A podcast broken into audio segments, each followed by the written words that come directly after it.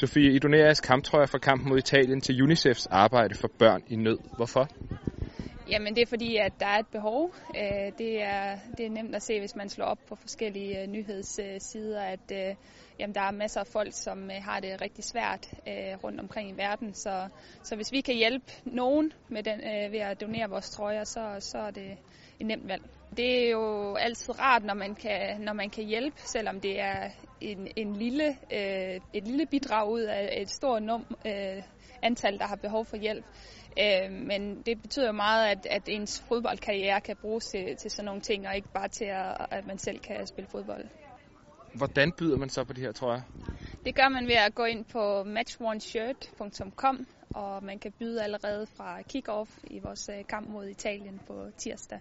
Så vi håber, at der er rigtig mange, der, der vil gå ind og byde.